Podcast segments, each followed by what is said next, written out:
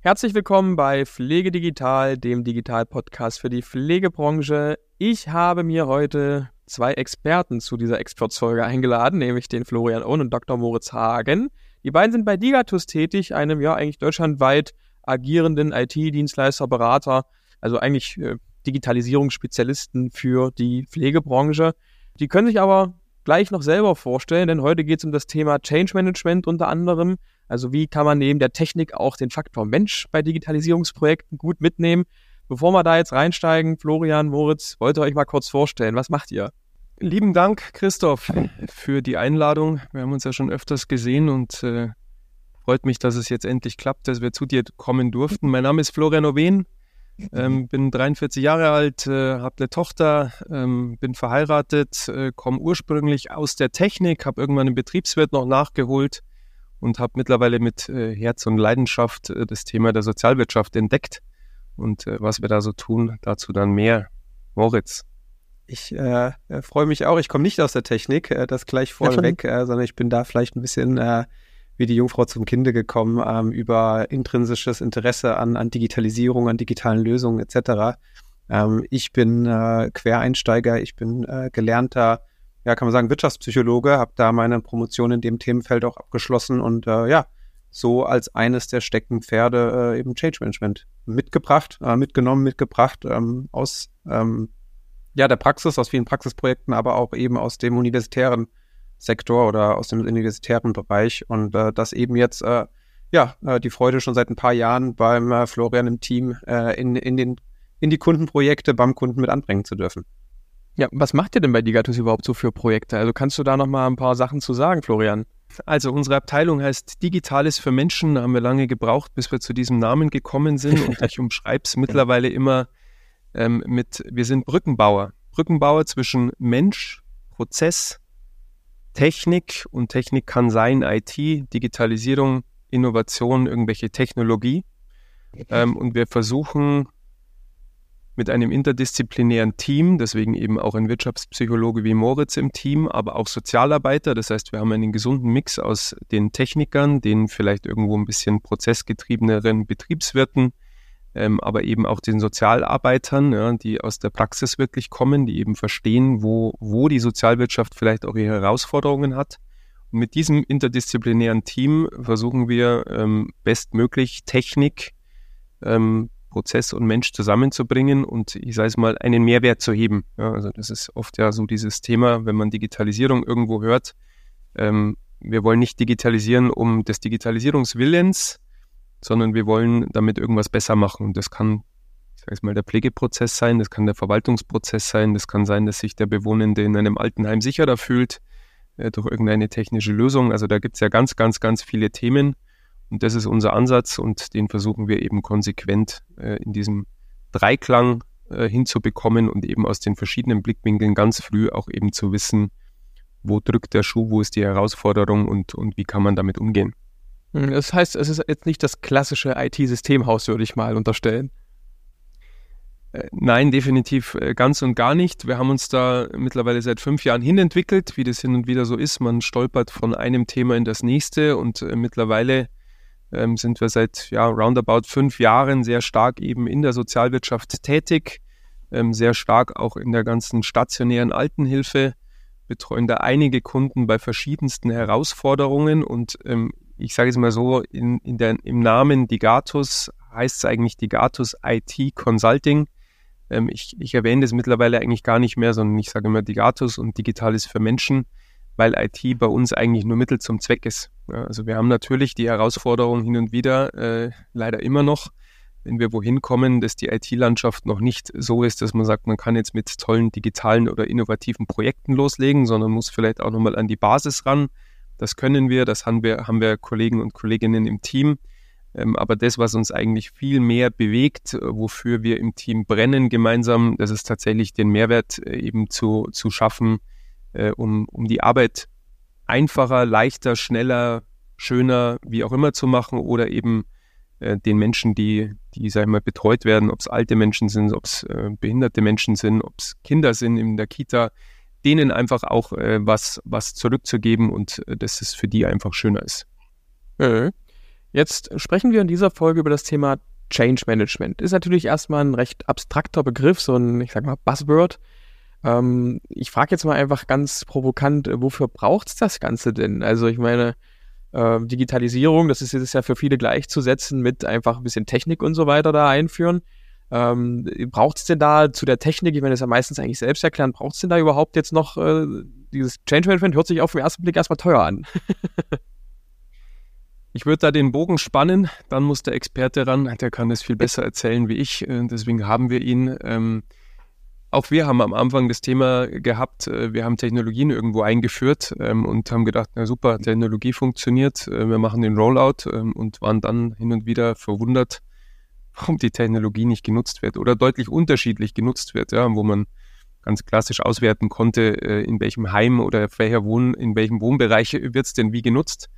Ähm, und wenn man das dann irgendwie zwei, dreimal erlebt, äh, dann stellt man sich hoffentlich die Frage, warum ist das so?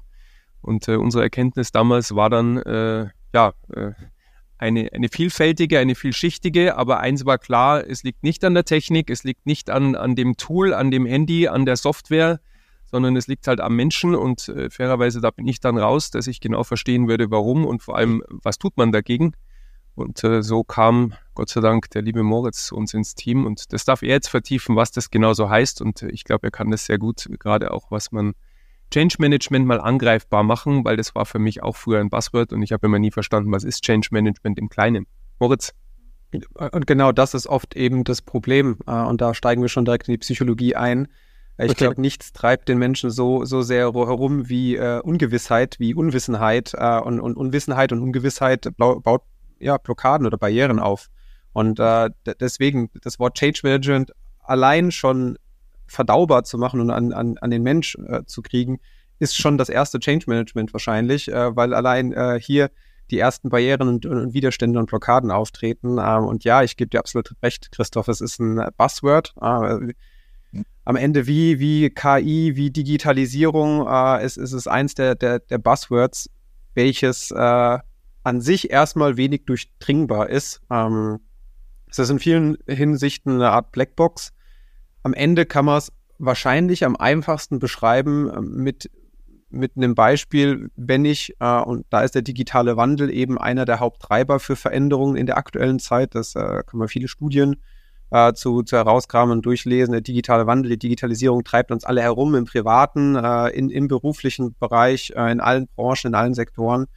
Und ähm, am Ende so eine Veränderung ist eine auf vielen Ebenen immer findet diese statt. Auf der Systemebene, auf der ähm, strategischen Führungsebene, aber eben auch auf der Kulturebene und auf der Akzeptanzebene bei den Mitarbeitenden, also diese drei Ebenen.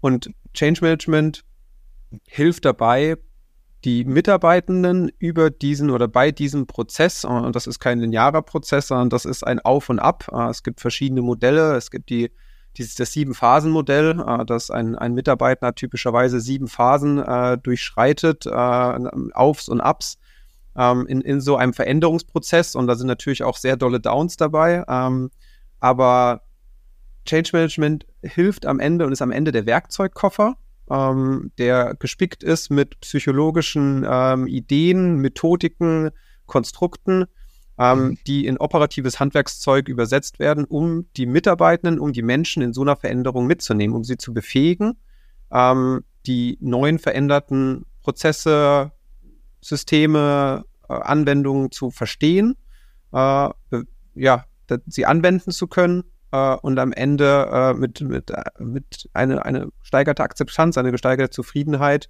äh, aus dieser Veränderung rauszugehen. Was sind denn die Konsequenzen, wenn ich das jetzt nicht mache? Also wenn ich auf dieses ganze Thema Change Management, wenn ich jetzt sage, hm, das hört sich vielleicht ein bisschen nach Hokuspokus an, ich beachte das jetzt nicht. Also da gibt es ja wahrscheinlich reale Konsequenzen, wenn ich sage, hey, äh, das ist es mir jetzt nicht wert, das Thema anzugehen. Und, und das schließt ganz schön die, äh, ja, die, die, die Frage von vorher, die du hattest, ob es teuer ist, äh, hört sich teuer an. Also wahrscheinlich nur, weil es Englisch ist, äh, wird oft immer gleich teuer und äh, verbunden. Dem ist nicht so. Es, es kommt immer drauf an. Ähm, und das schließt schön die Frage. Am Ende wird es teurer, vermutlich in den meisten Fällen, wenn man es nicht macht. Es gibt äh, Zahlen, die zeigen, dass 75 Prozent der Veränderungsinitiativen nicht die äh, gewünschten Ergebnisse erzielen. Und meistens wird es dann teurer. Also es ist immer schön mit der Metapher, ein, ein, ein Kahn, der, der losgefahren ist und dann die Richtung mit, mit einzugeben und zu begleiten und zu steuern, ist immer noch einfacher, als wenn er schon gegen den Eisberg gekracht ist und halb am Sinken ist. Dann wird es meistens deutlich, deutlich aufwendiger, deutlich teurer und deutlich verzwickter, äh, das Ganze wieder zu bergen. Ähm, und äh, deswegen die Konsequenzen sind oft eben äh, ja, Frustration, äh, Widerstände, abgehängte Mitarbeitende. Es gibt verschiedene Methodiken oder verschiedene ja, Matrizen, die, die dann die Arten von Widerstände auch ähm, ja, mit aufzeigen oder clustern. Es gibt äh, verbale Widerstände, es gibt nonverbale Widerstände ähm,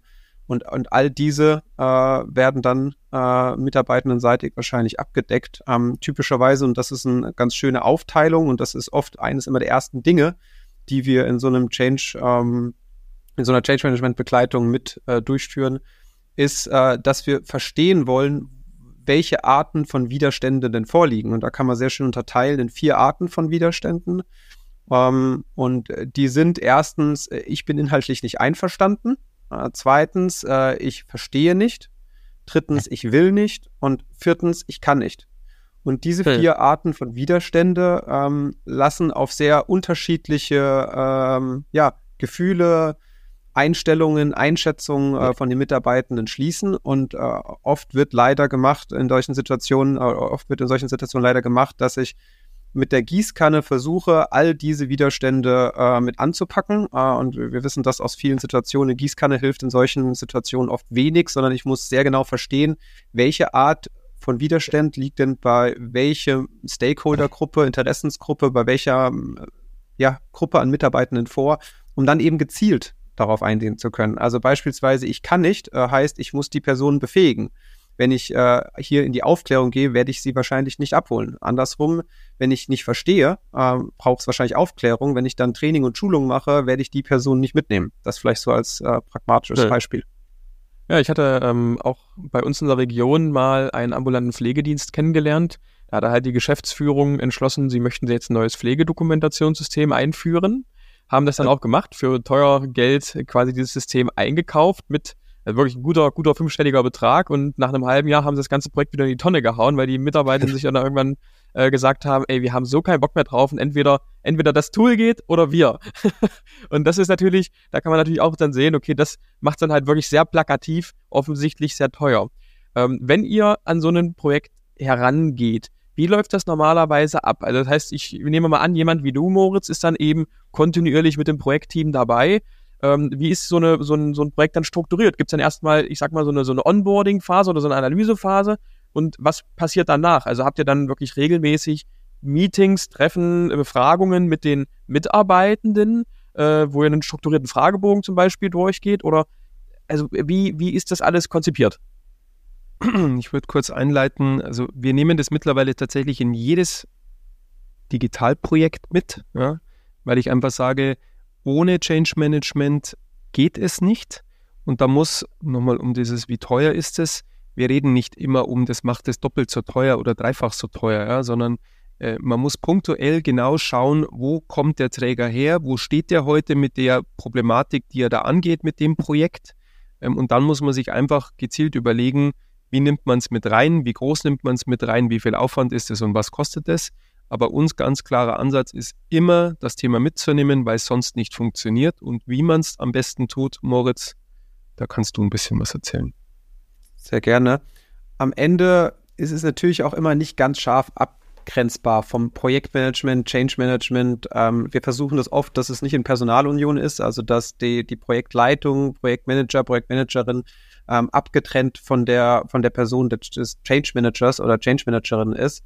Ähm, am Ende ist das ganz, ganz vielfältig. Also wir haben Projekte, wo wir in das Projekt übers Change Management reingekommen sind. Also wir haben eine, eine Umstellung, ähm, eine Softwareumstellung, wir haben ähm, Prozessumstellungen, wir haben Neueinführungen, Implementierungen von, von Software und wir sind über das Change Management Thema, ähm, da haben wir zum Glück jetzt über die letzten Jahre auch äh, einen gewissen, ja, würde ich sagen, fast schon Ruf äh, erlangt, was sehr, sehr positiv und, ist und was uns sehr, sehr freut, dass man dann auf uns aufmerksam wird und sagt, hm, okay, es läuft gerade nicht so rund ähm, oder wir planen das und das, äh, dann lass uns doch die, die Jungs von Digatus fragen. Äh, das ist natürlich sehr schön. Ähm, wir haben aber auch Projekte, wo wir über das Projektmanagement reinkommen. Wir machen die ähm, Systemumstellung, die, die, die technische Umstellung ähm, und, und sagen dann eben, wie Florian gesagt hat, äh, bei uns äh, ist, gehört Change Management da, mit dazu.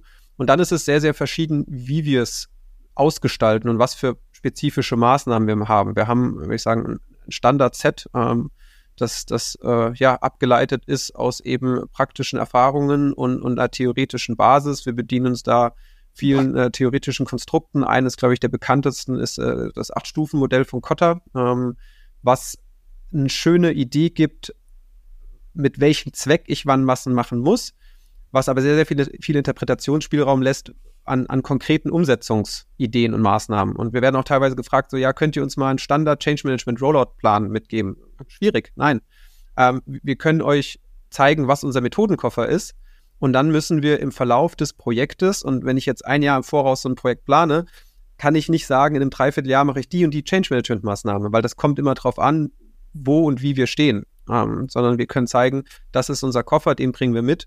Und am Ende, und das ist ganz schön so zusammenzufassen, bedienen alle unsere punktuellen Maßnahmen, die wir in so einem Projekt vollziehen, ähm, oder, oder zielen immer auf zwei Punkte drauf ein. Ähm, entweder auf das ganze, auf das Thema Kommunikation, äh, ganz einfach, weil das äh, zahlentechnisch belegt die höchste Baustelle in Veränderungsprozessen ist. Äh, knapp 80 Prozent äh, in Studien geben an, also Mitarbeitende geben an, dass sie in Veränderungsinitiativen sich kommunikationstechnisch nicht abgeholt fühlen. Also es fehlt eine transparente, offene Kommunikation.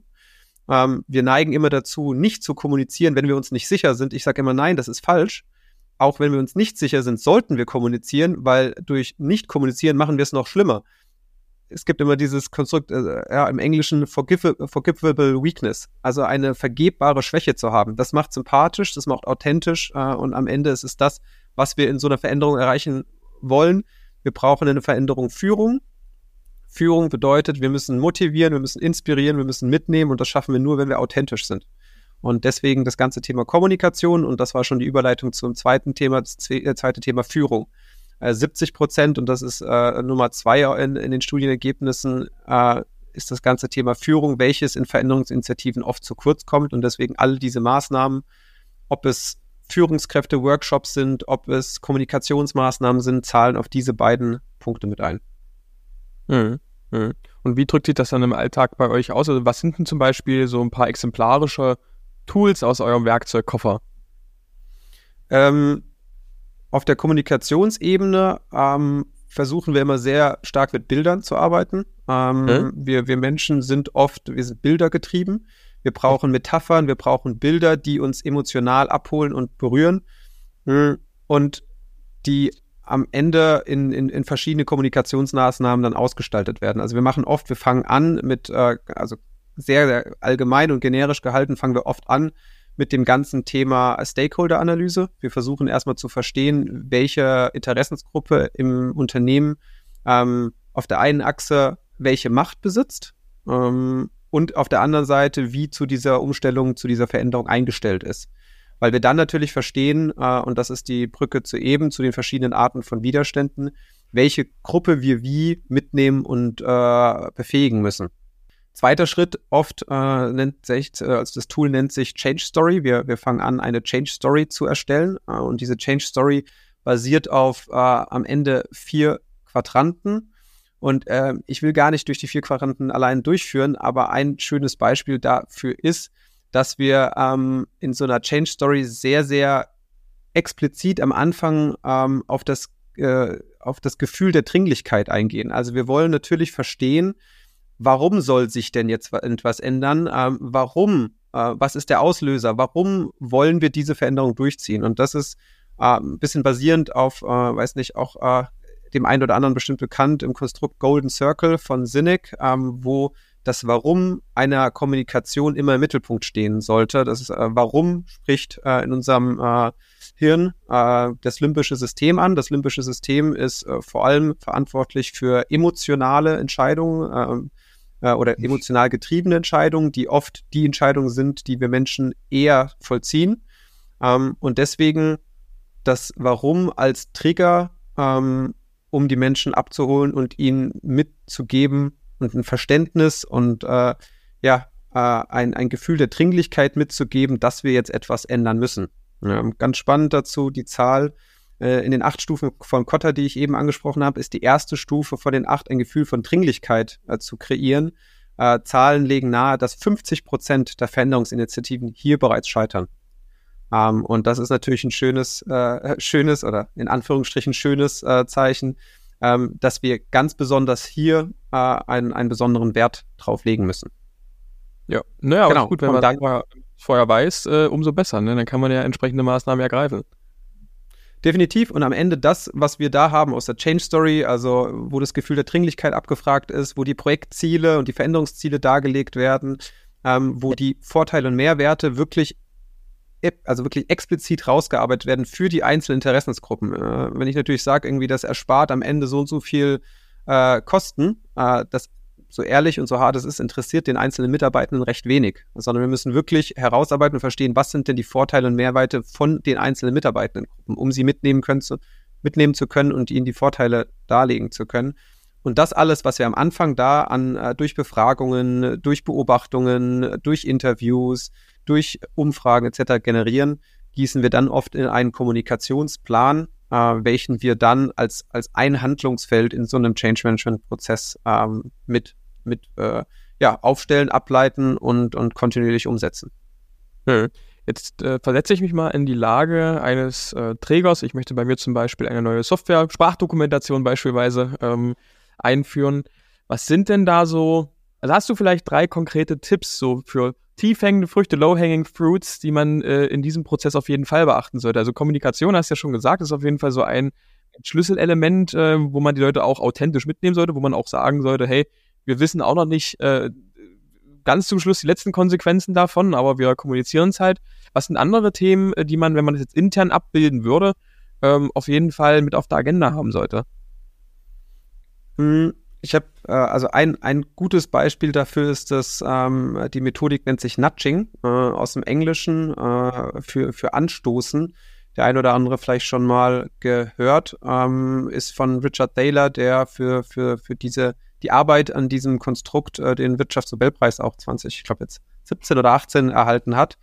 Ähm, meines äh, Kenntnisstandes nach hat selbst Präsident Obama eine eigene Nudging-Unit äh, danach aufgebaut. Ähm, was, was immer ganz, ganz netter Fakt ist. Ähm, Nudging, anstoßen, bedeutet eben kluge und in Anführungsstrichen richtige Entscheidungen ähm, anzustoßen. Äh, wir legen keinen Zwang auf. Wir, wir ähm, machen das, gießen das nicht in irgendein äh, Konstrukt des, äh, des Verpflichtenden, sondern wir stoßen an durch bestimmte Arten und Weisen, äh, auch wieder hier viel Psychologie im Hintergrund, äh, unser Hirn äh, arbeitet in bestimmten Mustern und Mechaniken und dieses dann äh, in bestimmte Richtungen zu lenken. Ein sehr plakatives Beispiel ist, äh, und das können wir auch auf die Branche beziehen, dass dass wir beispielsweise, ne, also wir wollen die, die Nutzungs, äh, äh, die, das Nutzungsverhalten erhöhen, wir wollen die Akzeptanz erhöhen von was Bestimmten, dann sagen wir natürlich nicht, äh, ihr müsst das machen. Äh, das führt äh,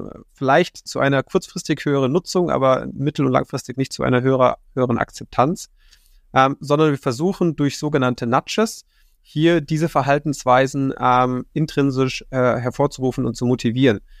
Beispielsweise, indem wir ähm, Anreize setzen. Äh, wir hatten ein Beispiel, da ging es um die E-Mail-Nutzung. Äh, es ist aber auch in einem Träger, ich meine, ich glaube, das ist ein, kein offenes Geheimnis oder ist ein offenes Geheimnis, dass äh, verbreitet äh, personalisierte E-Mails-Accounts äh, in Pflegeeinrichtungen nicht Standard ist. Ähm, ja. Hier hat sich ein Träger dazu entschlossen zu sagen, okay, wir rollen das äh, aus und war am Anfang, um das recht kurz zu halten, recht erstaunt darüber, dass äh, ein Antwortverhalten auf E-Mails äh, von ungefähr 30 Prozent nur vorgelegen hat. Also äh, viel Geld in die Hand genommen, ja, um personalisierte E-Mails-Accounts auszurollen und die wurden einfach nicht genutzt. Es wurde nicht geantwortet auf die E-Mails. Und dann wäre, und das hatten wir dann beispielsweise so mit vollzogen, ein äh, Nudge, dass wir äh, am, am Montagmorgen äh, oder jeden zweiten Tag sagen, morgens früh um acht äh, wird eine E-Mail zentral rausgeschickt über den zentralen Verteiler. Die ersten fünf, die auf diese E-Mail antworten, kriegen einen Kaffeegutschein für mittags für die äh, Cafeteria oder für die Mensa. Das heißt, hier durch äh, ja, besondere Anreize zu diesem, äh, zu einem überhaupt Nutzungsverhalten, Antwortverhalten äh, zu führen, weil oft ist die Hemmschwelle einfach zu sagen, okay, ich klicke da jetzt mal rein oder ich, ich versuche das jetzt mal, ähm, ist die, die größte. Und wenn diese Hürde, diese Hemmschwelle einmal durchbrochen ist, dann fällt es im Folgenden deutlich leichter, doch dann dieses Werkzeug, in dem Fall die E-Mail-Konten, zu nutzen. Ja, okay, spannend. Und äh, hat das denn dann funktioniert in dem Fall? Äh, auch hier wieder äh, ja und nein. Äh, es ist in, solchen Veränderungsinitiativen ist es, glaube ich, ein, ein äh, ja, eine Utopie, äh, alle, alle immer mitnehmen zu können, gleichermaßen. Man braucht eine kritische Masse. In dem Fall hat es gewirkt und hat gereicht um eine kritische Masse. Es war ja nicht die einzige Maßnahme, wir haben, wir haben viele weitere Maßnahmen mit ausgerollt und gemacht, ähm, die dann in Summe äh, dazu geführt haben, dass wir hier eine höhere Akzeptanz geschaffen haben. Ähm, man wird nie alle mitnehmen können und darum geht's auch gar nicht, sondern man braucht eine kritische Masse von 10, 20 Prozent, die wirklich aktiv mit Vorreiter sind mhm. und, und, und mit, nach, mit vorne rangehen. Ja. Gibt es denn auf der Gegenseite wiederum Negativbeispiele, was man eben bei so einer, äh, bei so einem Projekt, bei einer Technikeinführung zum Beispiel explizit nicht machen sollte? Äh, Beispiel Nummer eins hatten wir schon, Nichtstun. Nichtstun ist die, ja. die schlechteste aller Varianten, äh, weil durch Nichtstun sich genau äh, ja, dieser, dieser ja, äh, unausgesprochene Elefant im Porzellanladen dann irgendwie äh, auftut und, und äh, dann alles umschmeißt und alles geht zu Scherben. Ähm, das heißt, äh, in jedem Fall immer, und da muss man natürlich aufpassen mit der Aussage, aber lieber irgendwas machen als gar nichts machen. Irgendwas natürlich in Anführungsstrichen, äh, weil man hier sich sehr einfach, und das war auch wieder die, die, die oder der Bezug zu vorhin, man kann mit sehr einfachen und sehr kleinen Dingen schon einen großen Unterschied machen, unserer Erfahrung nach. Also es geht nicht in immer groß und umfangreich, sondern allein wenn man beispielsweise die Führungskräfte im Umgang mit Widerständen, also ein Halbtagesworkshop oder Schulungen oder Impulsvorträge zum Thema Change Management äh, mitnimmt, aufklärt und ihnen so ein bisschen Techniken an die Hand gibt, wie sie in Veränderungsinitiativen ähm, ja, Widerstände minimieren können, Akzeptanz erhöhen können, kann man schon sehr, sehr viel machen. Also kleine Portionen an Wissen, an, an, an Werkzeugen mit an die Hand geben. Und ein, ein weiteres, du hast gerade nach drei gefragt, was man auf jeden Fall sich mal anschauen äh, sollte und kann, ist das Thema Biases, äh, auf Deutsch Wahrnehmungsverzerrungen. Wir haben, ähm, und das äh, als Beispiel äh, zu, zum, zum, als zweite Idee zum Thema Nudging, äh, wir als Menschen haben im, äh, ja, auch evolutionsbedingt, unser Hirn denkt in Schubladen, denkt in Mustern. Das ist auch tatsächlich ganz gut so. Es hat uns oft das Überleben gesichert in der Vergangenheit. Ne? Wenn ein Säbelzahntiger vor uns stand, hat unser Hirn, äh, wir mussten nicht lange überlegen und irgendwelche Pro- und Kontralisten und was weiß ich machen, sondern wir haben entschieden, okay, Säbelzahntiger, wegrennen. Ähm, wir haben sehr einfach und sehr schnell gedacht, emotional getrieben. Ähm, und wir sehen aber auch, dass in einigen Situationen das zu Problemen führt. Wir haben systematische Wahrnehmungsverzerrungen eben. Ähm, da gibt es viele verschiedene, die wir, die wir anbringen können, die in so einer Veränderungsinitiative auffallen oder vorfallen. Wir haben einen Anker-Bias. Ähm, das heißt, dass wir oft äh, die Tendenz haben, uns an bei der Entscheidungsfindung an, an ursprüngliche, an die ersten Informationen zu halten. Wir haben einen Framing-Bias. Das heißt, äh, dass wir eine Tendenz haben, ähm, dass wir unsere äh, Präferenzen abhängig machen von bestimmten Formulierungen oder die Art und Weise, wie Sachen formuliert werden. Wir haben Bestätigungsbias, das heißt, dass wir eine Tendenz haben, Informationen uns so herauszusuchen, dass sie unsere Meinung unterstützen. Äh, ne? Also Beispiel Tageszeitung, ich kaufe mir die Tageszeitung, die meine politische Meinung unterstützt und regt mich dann darüber auf, wie alle anderen denn äh, in Anführungsstrichen so dumm sein können, äh, was anderes zu glauben. Und, und dieses Konstrukt, und das ist, glaube ich, ein ne, ne ganz wichtiger Punkt, dieses Konstrukt kann man nutzen tatsächlich in der Kommunikation, in den Verhaltensweisen, dass man sich bewusst wird, wie, was löst denn mein, meine Kommunikation, mein Handeln bei anderen aus, was, wenn ich den Perspektivwechsel, und der ist immer ganz, ganz wichtig in so einer Veränderungsinitiative, wenn ich den Perspektivwechsel vollziehe, wie kommt das denn bei der anderen Partei an? Wie könnte das denn interpretiert werden? Und wie kann ich denn bewusst durch bewusste Handlungen, bewusste erste Informationen, bewusste ähm, Art und Weise, wie ich äh, bestimmte Sachen in einem bestimmten Licht darstelle, ähm, löse ich beim anderen was aus. Äh, und wenn ich das bewusst tue und strukturiert tue, dann habe ich einen höheren Erfolg. Okay, Dann vielen Dank auf jeden Fall da für die offenen Einblicke. Ich glaube, das ist ein total unterschätztes Thema. Was, das bekommen wir ja auch bei jeder Caretable-Einführung beispielsweise mit, dass es eben nicht nur ist, hey, du rollst jetzt das Teil da mal rein und sofort geht's los und ach, wird schon, obwohl es ein echt, ich sag mal, userfreundliches, einfaches Tool ist, sondern äh, wir haben eben auch gerade im Laufe dieses Jahres gemerkt, dass, hey, wir müssen da auch noch so eine, so eine Befähigung dranhängen im Sinne von Schulungen, Workshops, äh, offene Fragestunden und so weiter, Materi weiterführendes Material. Also wir haben das definitiv unterschätzt, weil wir auch damals der Meinung waren, okay, du schiebst halt das Teil rein, das ist selbsterklärend und die machen das schon. also auch ja, für uns, auch, für jeden, auch, für jeden, auch für jeden Technologieanbieter, will ich damit sagen, ist das eine total wichtige Komponente. Ob das jetzt wir sind oder ob das jetzt ein Medifox Dan, Connex Vivendi oder wer auch immer ist. Also die müssen das ja im Prinzip alle mitnehmen. Und, und das ist genau der erste Punkt. Ich glaube, das ist die günstigste und einfachste Variante, sich in dieser Situation jetzt in eurem Beispiel hinzusetzen und zu fragen, warum sollte denn so eine Pflegefachkraft so ein Care-Table zum äh, meinem Patienten, meiner Patientin schieben? Und warum sollte denn diese Patientin oder dieser Patient diesen nutzen? Und wenn ich darauf drei Antworten habe und diese der Person mitgeben kann, äh, ich wette äh, mit dir, dann äh, haben wir eine deutlich höhere Nutzung, äh, weil dann dem anderen das Warum klar wird. wir, wir, wir ja. verlieren. Also, ne, wenn man sich die Kinder äh, anschaut, ich habe auch zwei kleine, ich werde den ganzen Tag gelöchert mit Warum, von früh bis spät. Äh, spätestens ab dem dritten Warum äh, fällt es mir oft schwer, eine Antwort zu finden. Wir, wir, wir verlernen oft äh, im Laufe der Zeit unser Warum, das Warum, die Neugier und, und, und die will aber eigentlich befriedigt werden in uns. Ja, ja. Nee, das glaube ich auch. Was kann ich dazu noch sagen? Also eigentlich Dankeschön für den, für den Einblick in, in euren Prozess, in das, in das Change Management an sich. Ich glaube, vielen äh, fällt es jetzt auch einfacher, mit diesem Begriff mal umzugehen äh, und den auch abseits der Buzzwords mal zu betrachten. Eine Frage vor Schluss hätte ich dennoch, die ihr wisst beide, also ich weiß, Florian, du hörst ja den Podcast ab und zu auf jeden Fall. Moritz, bei dir weiß ich es nicht, aber ähm, ich stelle immer ganz gerne die Frage, was ihr sonst so im Alltag für Software-Tools nutzt, auf die ihr nicht mehr verzichten wollt. Also gibt es da bei euch beiden gerne auch aufgeteilt eine Top 3? Ähm, ja, wir hören deinen Podcast. Damit wusste ich natürlich, dass die Frage kommt, konnte ich mich gedanklich schon mal kurz darauf vorbereiten. Ähm, also äh, Top 3. Ähm, das erste ist für mich mal ganz klassisch, man braucht eine Fachsoftware. Ich glaube, das ist mittlerweile klar. Ähm, und da würde ich nur eine Lanze brechen wollen, tatsächlich für einen, äh, wenn man jetzt auf einen Komplexträger guckt, dass man sagt, man nimmt eine Fachsoftware für alle Bereiche. Ich würde an der Stelle ganz klar davon abraten, hier ähm, zu trennen und zu sagen, für Altenhilfe nehme ich das, äh, am besten noch für stationär äh, links und für ambulant rechts und für Eingliederungshilfe dies und für jenes. Ähm, ich glaube, das ist auf Dauer nicht managebar. Ja, das ist so komplex. Das heißt, lieber an der Stelle zu sagen, okay, ich weiß, vielleicht ist der ja, einer der großen, Connext Vivendi, Medifox, wie auch immer, an manchen Stellen nicht ganz perfekt und es gäbe vielleicht irgendein Startup, was ein bisschen besser wäre. Ich glaube, ich würde das eher in, in, in Kauf nehmen und sagen, okay, ähm, ich, ich gehe auf einen der großen, ähm, weil ich mir da deutlich leichter tue in der Zukunft. Ähm, dann ist für mich nach wie vor eins der großen Themen Microsoft Office 365.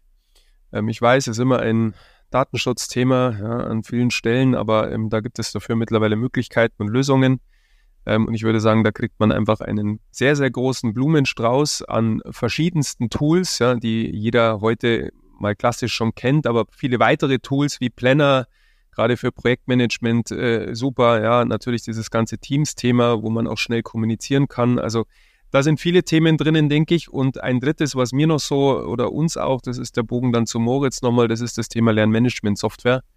Ähm, wir hatten alle früher äh, ja reine Präsenzschulungen, dann kam Corona, dann war alles nur noch irgendwie online und jetzt hat man irgend so einen Mix-Max aus, ich sage jetzt mal, äh, Präsenzschulungen und 27 Einzeltools. Ja, der Datenschutz bringt was, äh, die Arbeitssicherheit bringt was, äh, die IT bringt irgendwas, ähm, die äh, die Expertenstandards in der Pflege bringen irgendwas. Ähm, das alles muss auf ein Tool, auf eine Plattform. Ansonsten ist das auch, ich sage mal, weder administrierbar und verwaltbar für HR und IT, ähm, aber auch für den Mitarbeitenden ein Chaos. Der kann sich ja nicht auf sieben verschiedenen Plattformen einloggen und überall funktioniert das irgendwie anders. Das gehört auf eine Plattform, wie auch immer die geartet ist und wie auch immer die heißt, sei, sei mal dahingestellt, aber es muss eine Plattform sein. Also ähm, das wären so meine drei Themen in Richtung, äh, was, was gibt es an Software höre selbstverständlich deinen Podcast und äh, schätze sehr die Varianz der, der, der Gäste und Themen. Äh, Finde ich immer sehr bereichernd.